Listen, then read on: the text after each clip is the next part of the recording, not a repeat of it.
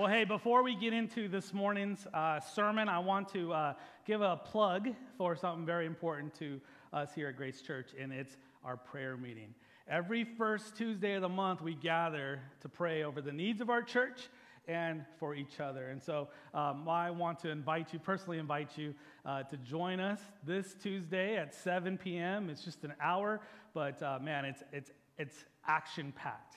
It's action packed. And why I say action is because it's somewhere where you can participate, that you could use your prayer voice to pray on behalf of the people here at Grace Church and in the local community. You know, we get needs uh, sent to us, prayer requests from the community that we share in our prayer meeting. So I hope that you could join us. This month, we're doing it through Zoom. So if you're interested in, in uh, tuning in, uh, you can get the link. Uh, we'll send an email out to you. We hope that you join us.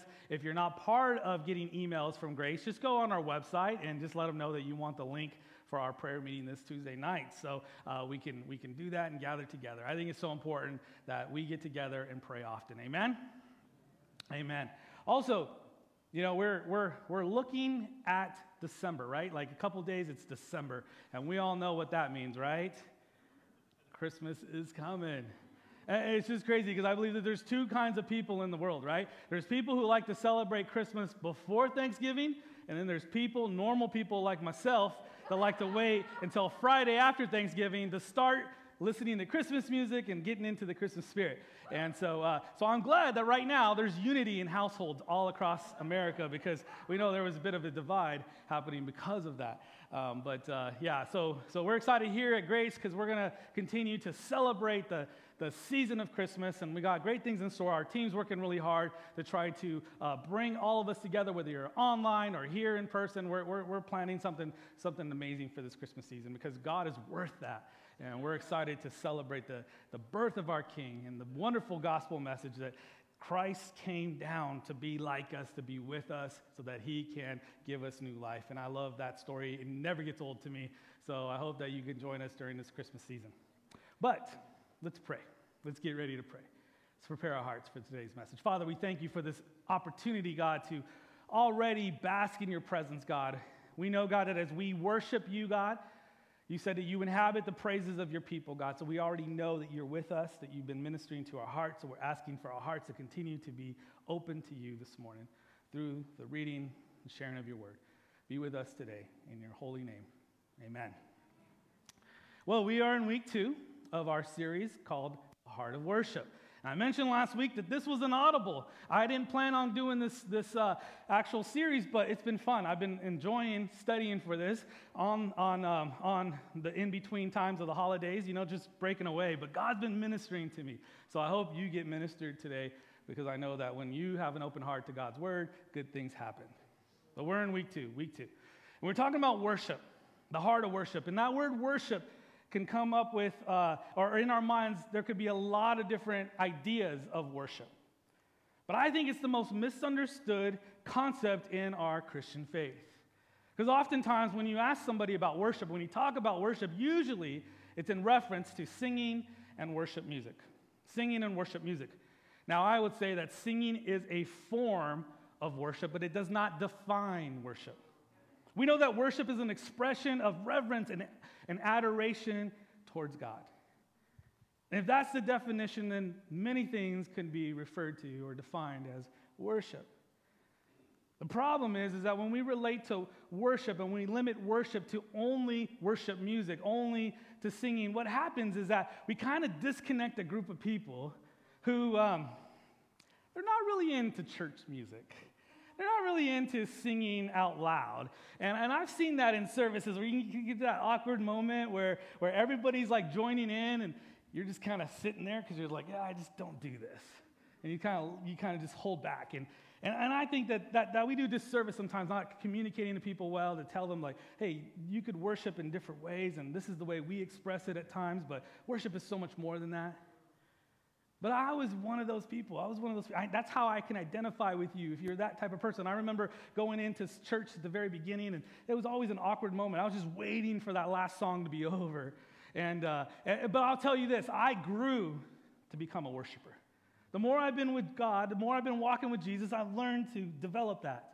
So I think that that's something that's important. And we talked about that last week about the importance of us vocally declaring and proclaiming God's goodness in song and doing it together and how that builds us up and that builds our faith. And, and there's something special that happens when we do that. I think it's important for us to learn and to grow in that area. And I, I, just love the, the musical atmosphere, the, the, the, when we sing together, when we, when we worship in song, I, I just love the atmosphere that, that happens.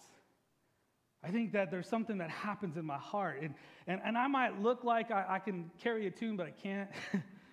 but I just, I just open up and, and my hands are lifted up and, and, and I just get caught up in there.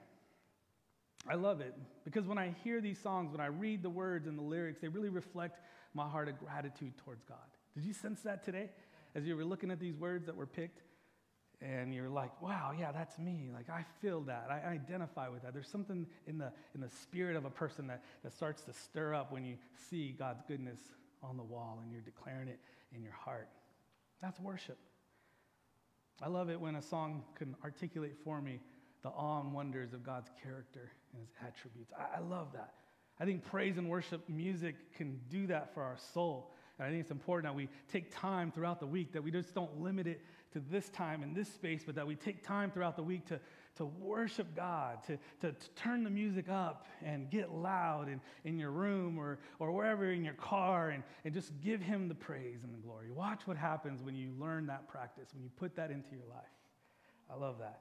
Now, last week we talked about the importance of, of, of doing that. And we also emphasized that worship is bigger than music, it's more than prayer because it involves every area of your life every area of life.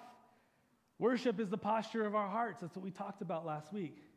Now, in today's passage that I'm going to share, I'm going to share one passage with you, one story with you through one of the Gospels. And when you look at this, this, this is going to be a worship service that we're going to observe. We're going to watch a worship service happen, but there's not going to be any music involved. There's not going to be any singers in the band involved. But what we're going to see is we're going to see all the elements of a heart of a worshiper, of worship being expressed. So, this morning's message, if you have your Bibles, turn to the Gospel of John, chapter 12. The Gospel of John, chapter 12. Here's the setup. This is pretty late in Jesus' ministry. It's about three and a half years of ministering to, to the regions, to the people, and gathering many disciples. Jesus is towards the end of that journey. He knows what's ahead. And this is just less than a week away from the moment that he would be hanging on a cross. That's where our story begins.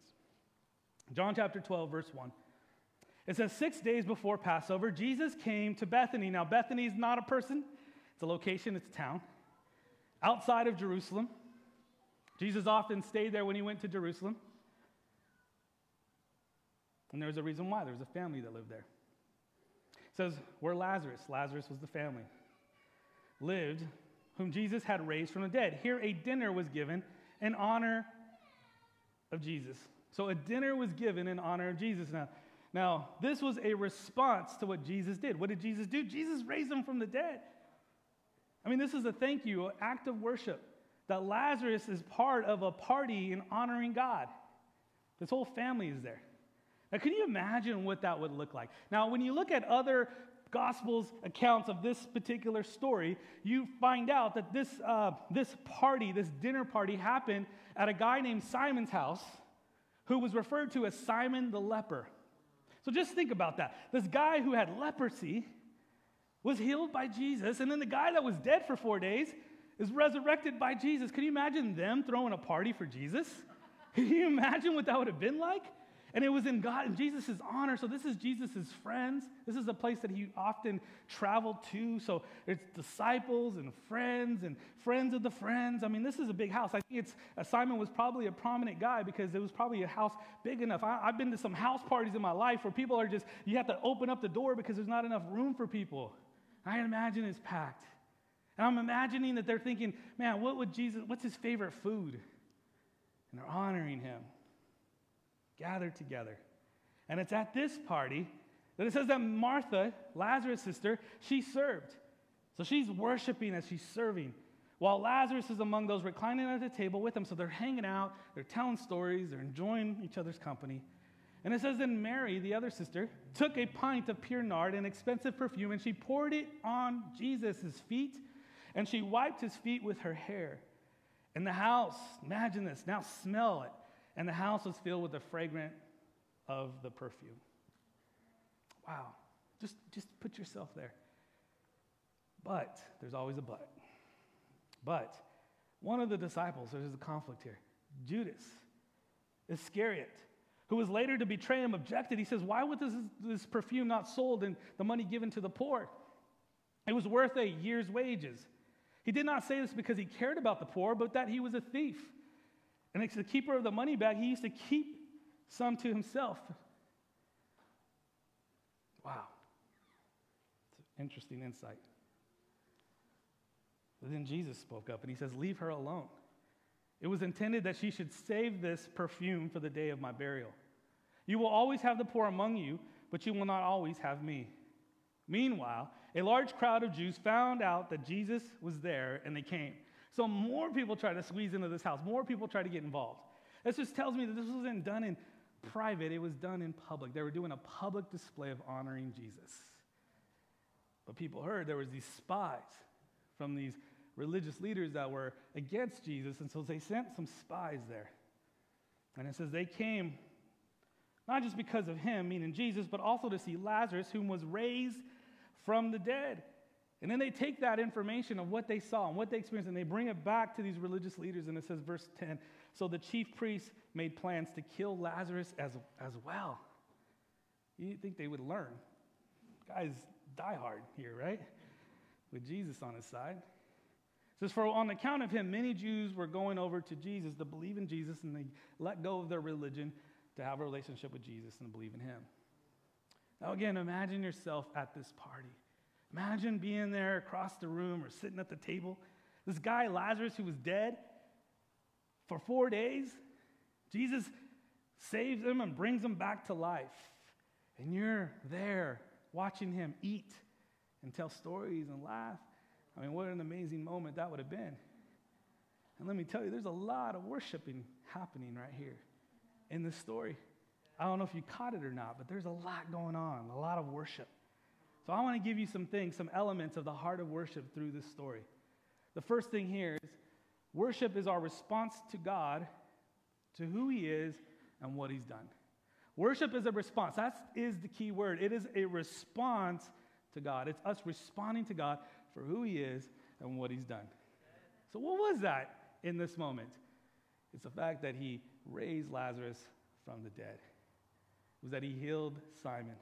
And probably many other people had a story about Jesus. See, worship doesn't start when the music starts, it doesn't.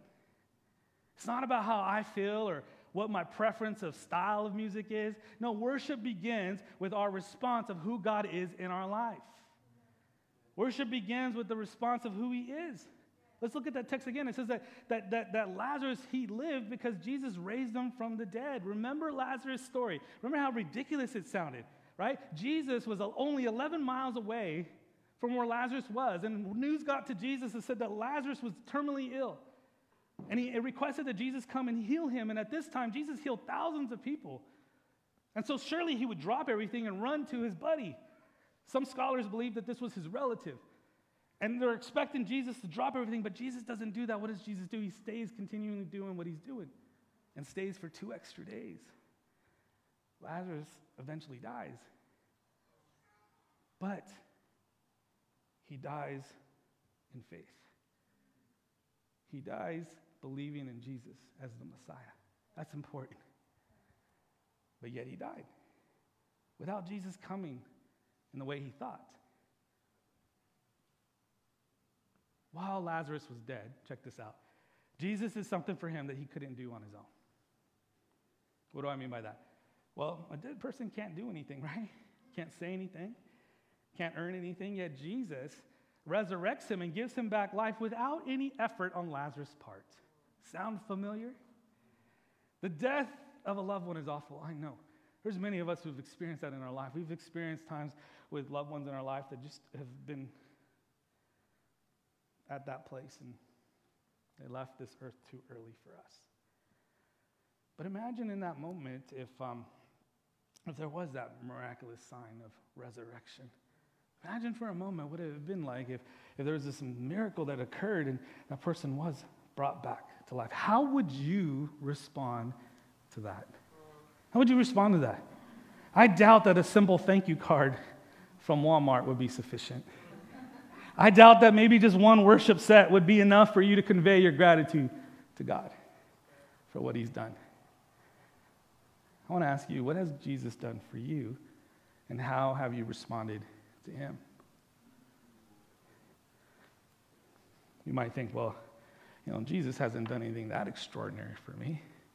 I mean, if He did something like that, maybe I would be over the top. Hmm. You know, I got to confess to you as I was reading through this and studying, I think I have to confess to you to say that there's, I'm really good at sometimes of writing these lists. I write a list of what Jesus hasn't done for me lately. And I seem to focus too much on that list instead of looking at the list of what Jesus has already done for me. And I think that the longer I live, I think that the, the part that Jesus has done for me, that list is longer than this list. But I get so caught up on this list, I get so caught up in looking at what Jesus hasn't done that I forget. And I'm telling you that that will mess up my worship. Because I believe that thankfulness and gratitude, it unlocks that heart of worship, but I get so caught up in this part. Not enough of focus on this part. Because when I get in this part and I start counting my blessings and I start, that's why I love Thanksgiving, because we ought to count our blessings every year, at least once a year. But when we do that, man, it just stirs something up in us to want to worship God even more. Right?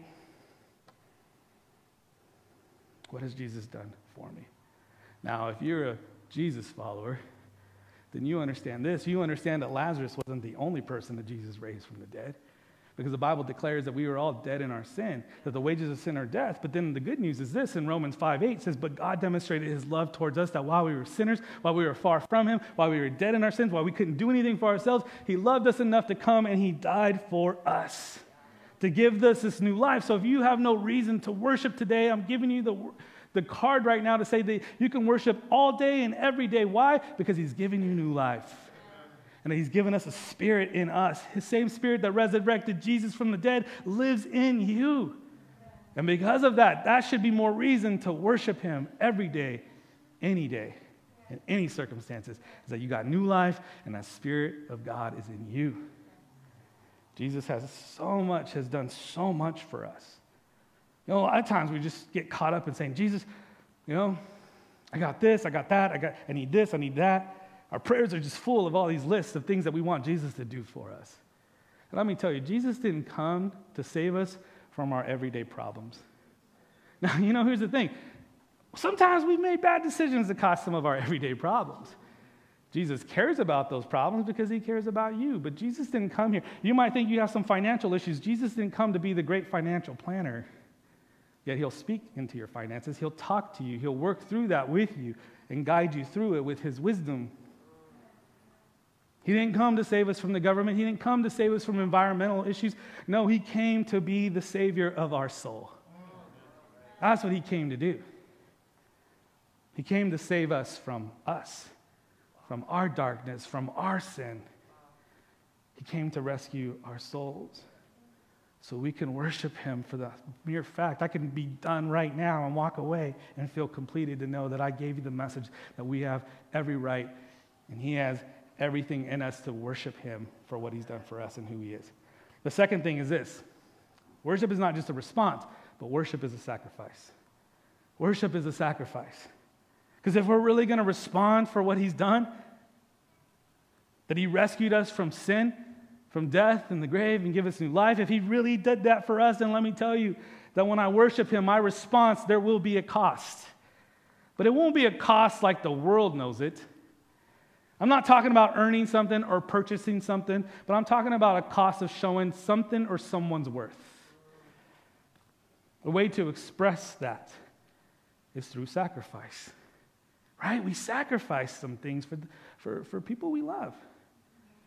Let's show them how much they mean to us, how, they, how, we, how much we, we, we feel about, how we feel about them. We respond and we give worship to God, and it will be the sacrifice. In other words, there's times where our worship will not feel convenient.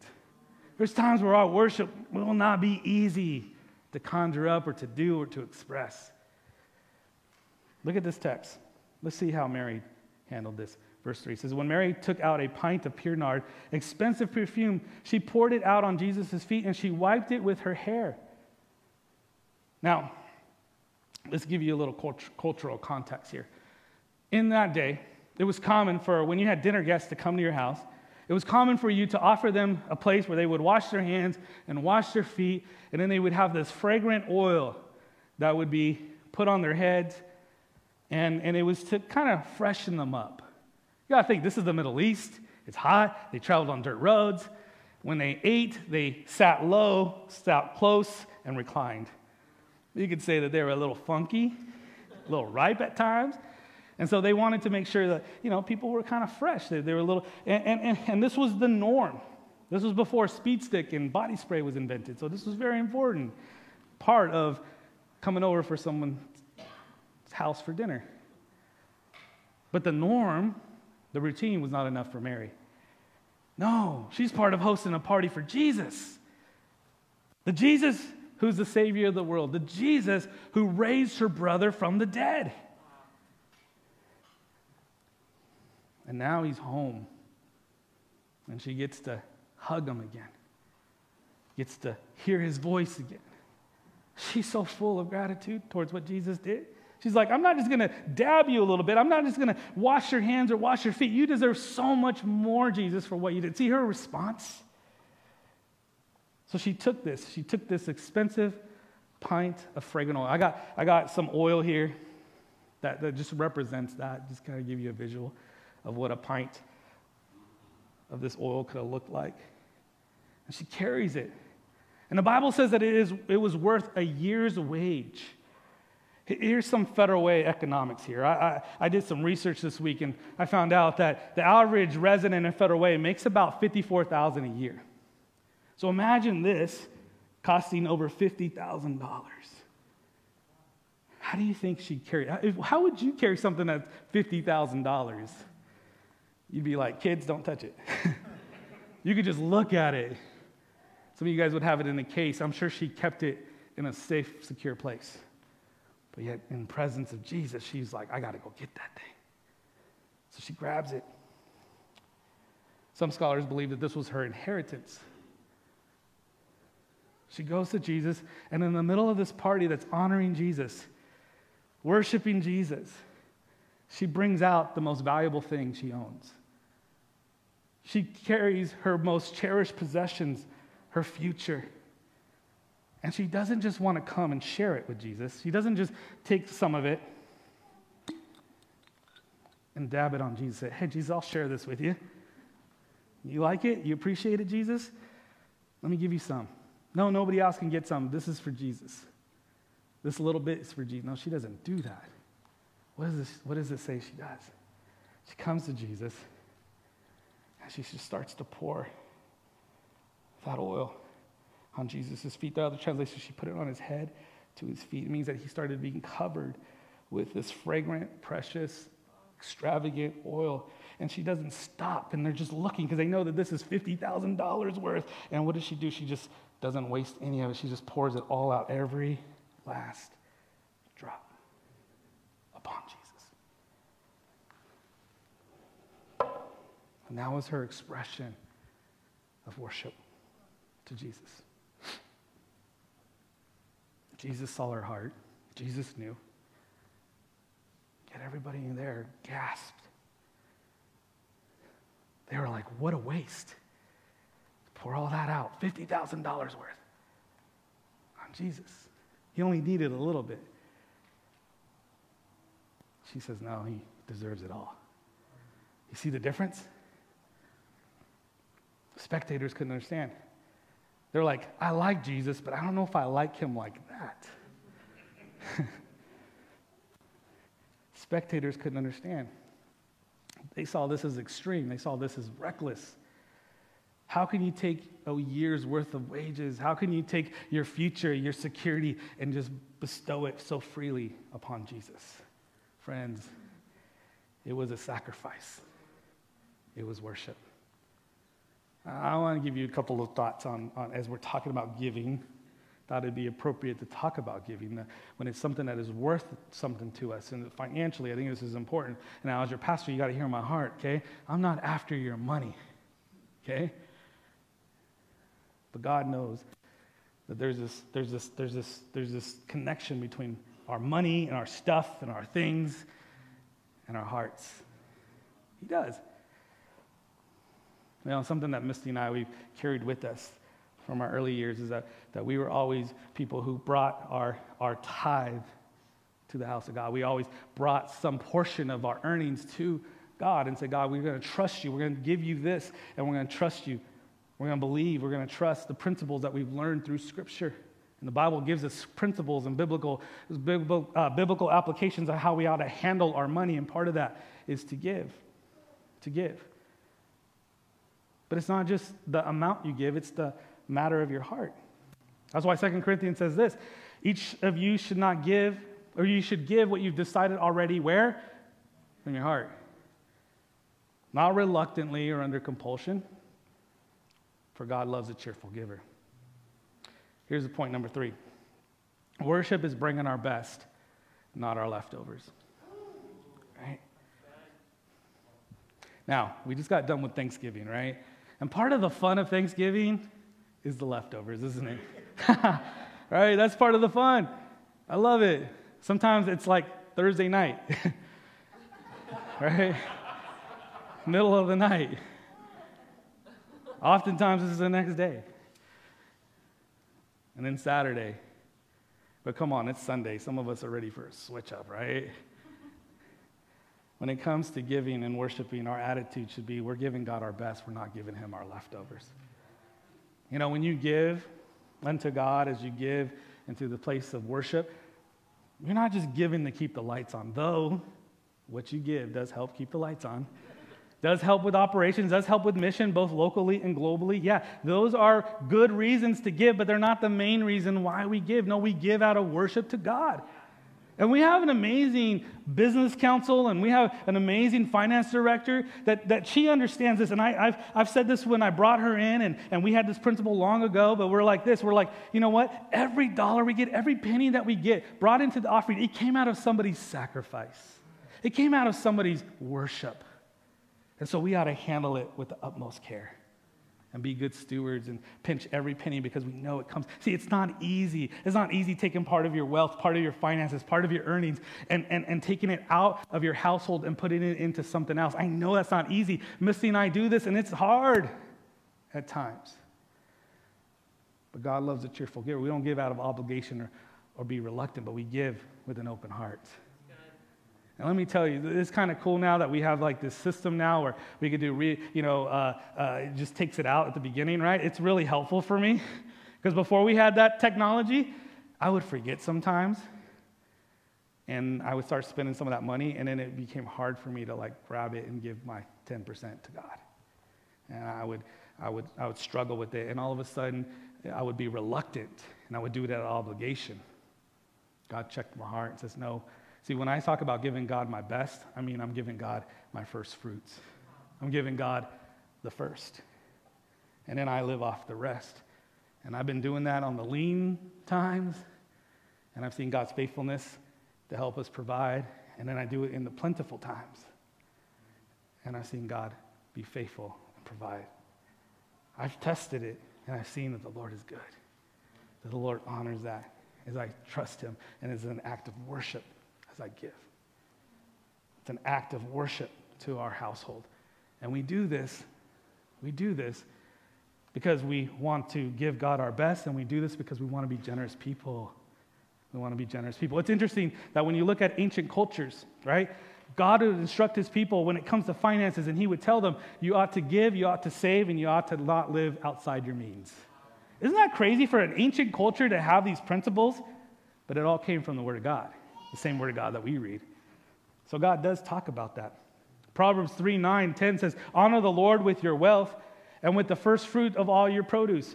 Then your barns will be filled with plenty, and your vats will be bursting with wine. Now, here's the thing hear my heart, guys. Again, I'm not after your money. I just want you to grow in this area. Now, if you're not there yet, that's okay. But work towards that because you're robbing yourself from what you could experience as you give with a cheerful heart. You give with an open hand. You give as an act of worship. Okay? There's a difference. And as you grow in worship and as you grow in faith, let that grow with you. If you don't trust me, if you don't believe me, if this is a struggle for you, do the research yourself and look at the principle of the tithe.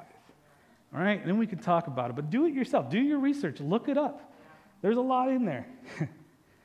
but this is what's important is that God knows that, that if we address this, if we, because here's the thing when we give this way, it loosens our grip on money and it loosens its grip on us.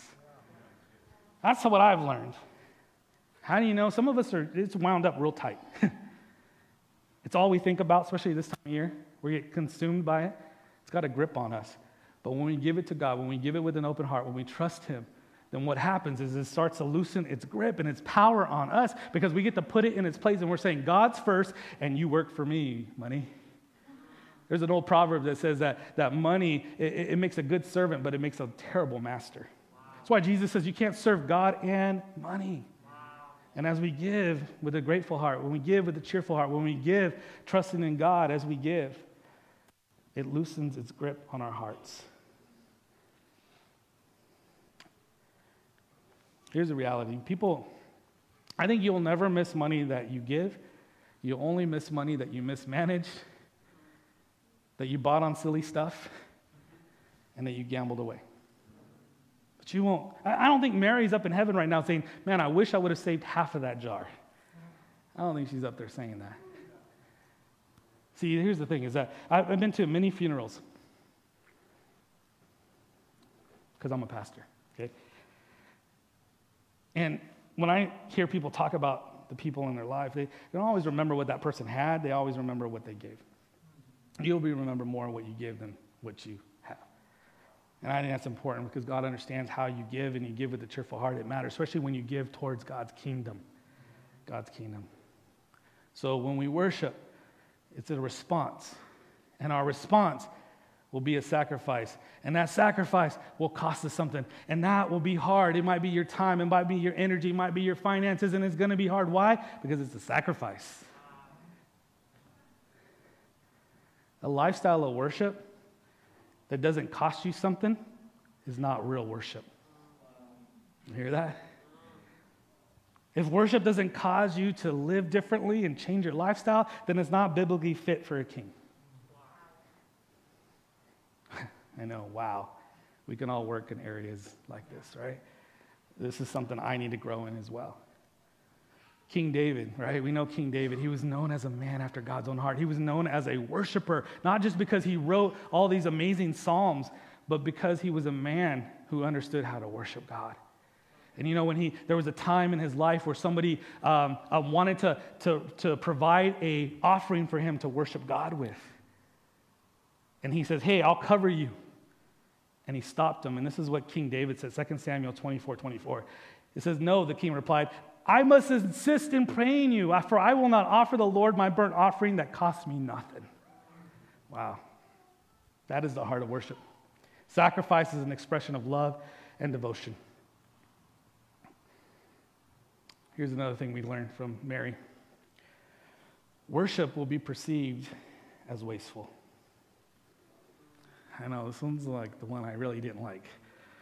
I want the applause and I want the pats on the back. That's wrong. It will look wasteful to other people. It will be like, I don't get it. Gonna, there's going to be people in your life, coworkers, family. Why do you do? Why do you go to church all the time? Why, why do you give all? Why, why do you do that? I mean, come on, the economy. Do you know? Yeah, you know, they're all going to have their opinions. There's going to be time when they're going to say, "Man, that just seems like you're wasting your time. That's wasting things." Shouldn't I go to other things? Well, if God gets my best, people may not understand that. I mean, that's what happens in this passage, right? Mary comes out with this expensive oil, $50,000 worth of it, and she pours it on Jesus, right? And what does it say? Who had a problem with it? Jesus' disciples had a problem with it. His close guys, not the Pharisees, not the religious leaders. It was his closest circle that had a problem with that. And they said, This is wasteful. What is she doing? This should be uh, uh, sent to something else or done for something else. Now we know Judas's motive, don't we? Money had a grip on him. Know what's interesting about him? Is that just a few days after this moment, he actually sells out Jesus. He betrays Jesus for what? Money. 30 pieces of silver. I did some research. You know what that would have looked like? And the value of that in US dollars, it would have been a hundred or $216 is what he betrayed Jesus for. Yet he criticized her to give her gift of bestowing her own $50,000 worth of oil upon Jesus. And he had a problem with that? There's another translation. Mark gives us another glimpse of the same picture, and it tells us this it says that they, they rebuked her harshly. She got insulted by what she did in front of Jesus. But let me tell you, Jesus will not will not be silent when somebody insults your worship. Jesus spoke up. He said this, this is in Mark 14, 16, or 6. This is the same story. Jesus says, Leave her alone. I believe he said that loud. I mean, remember, everybody's watching. There's a bunch of people here. Why are you bothering her? She has done something beautiful for me. Let me tell you, when you worship, it's never a waste, so don't waste any time of and any opportunity to worship God. Worship is applauded by God. God sees that. I want you to remember that. Jesus says, This is a beautiful thing that you've done for me. So, next time you're sacrificing, next time you're giving, next time you're serving for God, next time you're worshiping God, and other people would criticize you for it, not understand you, and it starts to hit in your head and get into your heart, you need to stop it and remember that Jesus is looking down and he sees your heart and he says, You're doing a beautiful thing to me because I know where it's coming from. I know what this all means. And then he says this He says, Truly I tell you, for wherever the gospel is preached, wherever my story is talked about, life, death, and resurrection, listen to this. Throughout the world, what she has done for me will be told in memory of her. Wow. Wow. Wow, the worship team helped me out. I'm going to land the ship here. I got one last point. It's really important. It's really powerful for me. I hope it is for you. Worship results in spiritual insight.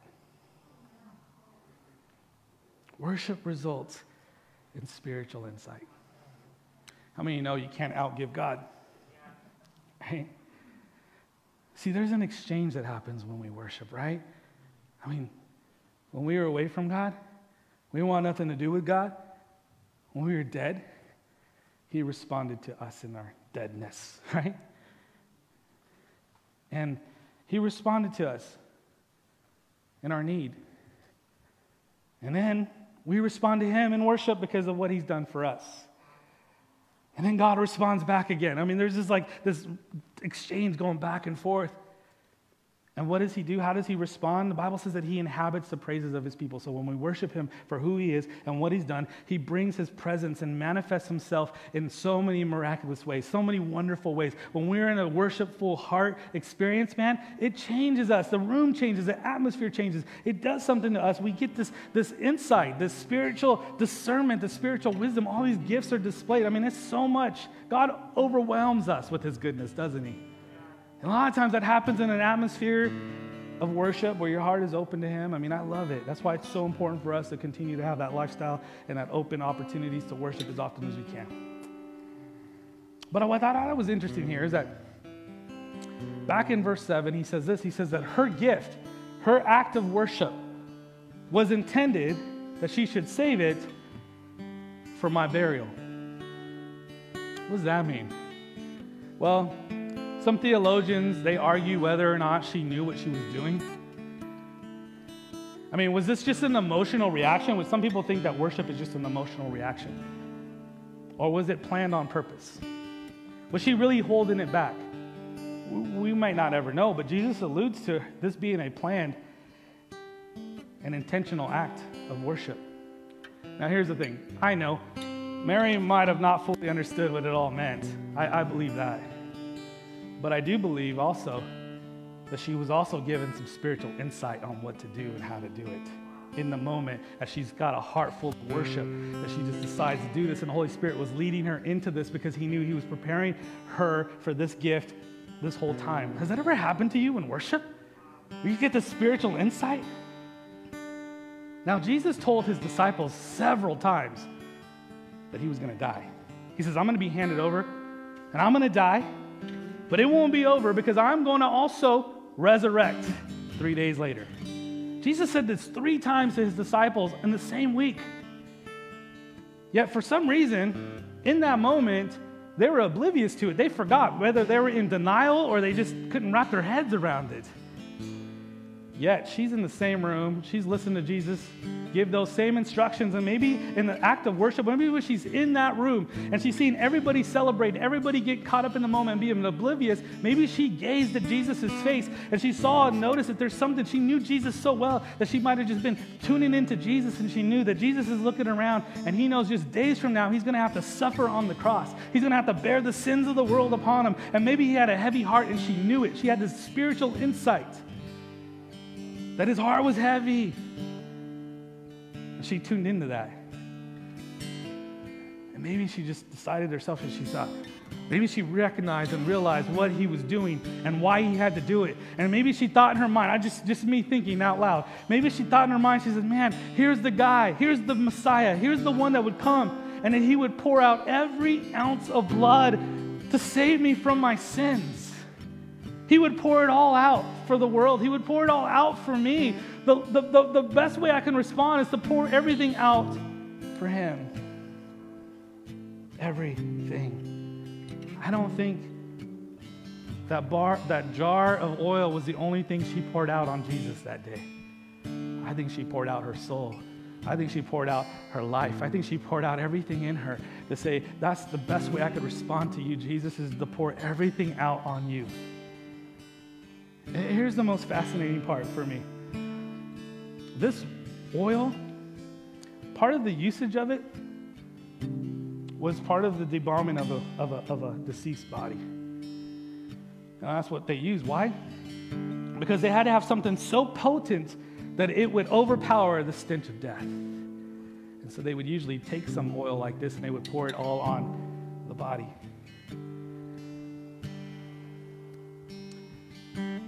Now we know this in the story of Easter, right? Why did the women go to the tomb that Easter morning?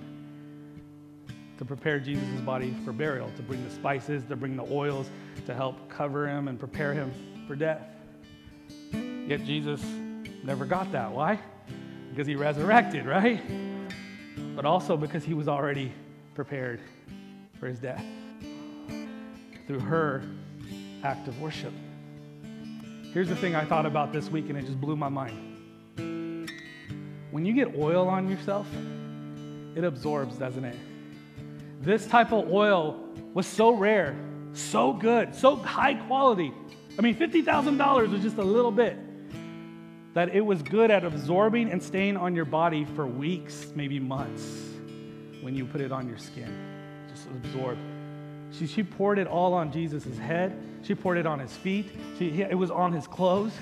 Jesus was saturated with this. Jesus had it all on him. And could it be, could it be that just days later, I mean, people, they didn't have baths and showers and washers. You know, he had this aroma upon him all week. And I could just imagine that on the cross, he's on the cross and he's still permeating with that aroma of that perfume, that aroma of worship that was on it. This was the only gift that he was able to bring on the cross with him as he's up there. It was her worship, that aroma of worship that Jesus had on him as he was sitting there looking at heaven, getting ready to give the ultimate sacrifice. And yet it was the aroma of worship that he carried. That's how valuable worship is to. That's how powerful these moments are. Can you stand to your feet? That blew my mind. that was a bonus. But hopefully, there was a picture there. Worship is never a waste to God. Worship is never a waste to God. Some, some of you have to say that out loud. Worship is never a waste to God. He takes it all, He cherishes it all. As much as we would cherish $50,000 worth of something in our hands, God takes the worship from a believer's heart, from you and I, and He cherishes it as well. It speaks to his soul, it blesses him because He understands what it is. So, right now, if you're watching online, take a moment to pause, take a moment to pray, take a moment to have a moment of silence for your own heart to be quieted down so that you could respond in the most appropriate way. For some, it might be getting on your knees. For others, it might just be turning everything off and just praying for the first time in a long time and saying, Jesus, thank you. For you in this room, maybe it's the same thing, but maybe right now you just need to lift up hands and you need to acknowledge that He is the King of Kings, that He is worthy, and that you want to just give Him your worship. You say, Jesus, I love you. Jesus, thank you. I want to know you that way. I want to be so in tune with you that I just have that, that moment where I could just be close to you in such a way. The only way we can get there is through the vehicle of worship. So, will you ch- challenge yourself? Will you commit yourself to being a worshiper of Jesus every day, every day of your life? Let's pray. Father, we thank you for your holy word. We thank you, God, and what it brings to our lives, God, as we receive it. God, I pray that your word will go out into every heart, God, that's watching and listening right now, God, and it just lands on good soil, that it teaches us to grow in this area of worship, that there is so much more depth in it, God, than I could ever imagine, God. But I want to take that journey. So I pray for anyone here that's saying, God, this is it. I'm going to be challenged by this, and I'm going to move forward, and I'm going to make worship a priority. So, what area do you want me to start first? Hopefully, there's some bold people to, this morning that can make that decision for themselves. Holy Spirit, we say yes and amen to you. Give us the grace. Help us, encourage us as we do this, because for some of us, it's a very big step. So, God, I just pray that over every heart right now, that they put their focus on you, that you say, God, if I give it to you, if I give it all to you, God, if I open my heart in every way, God, you will receive it.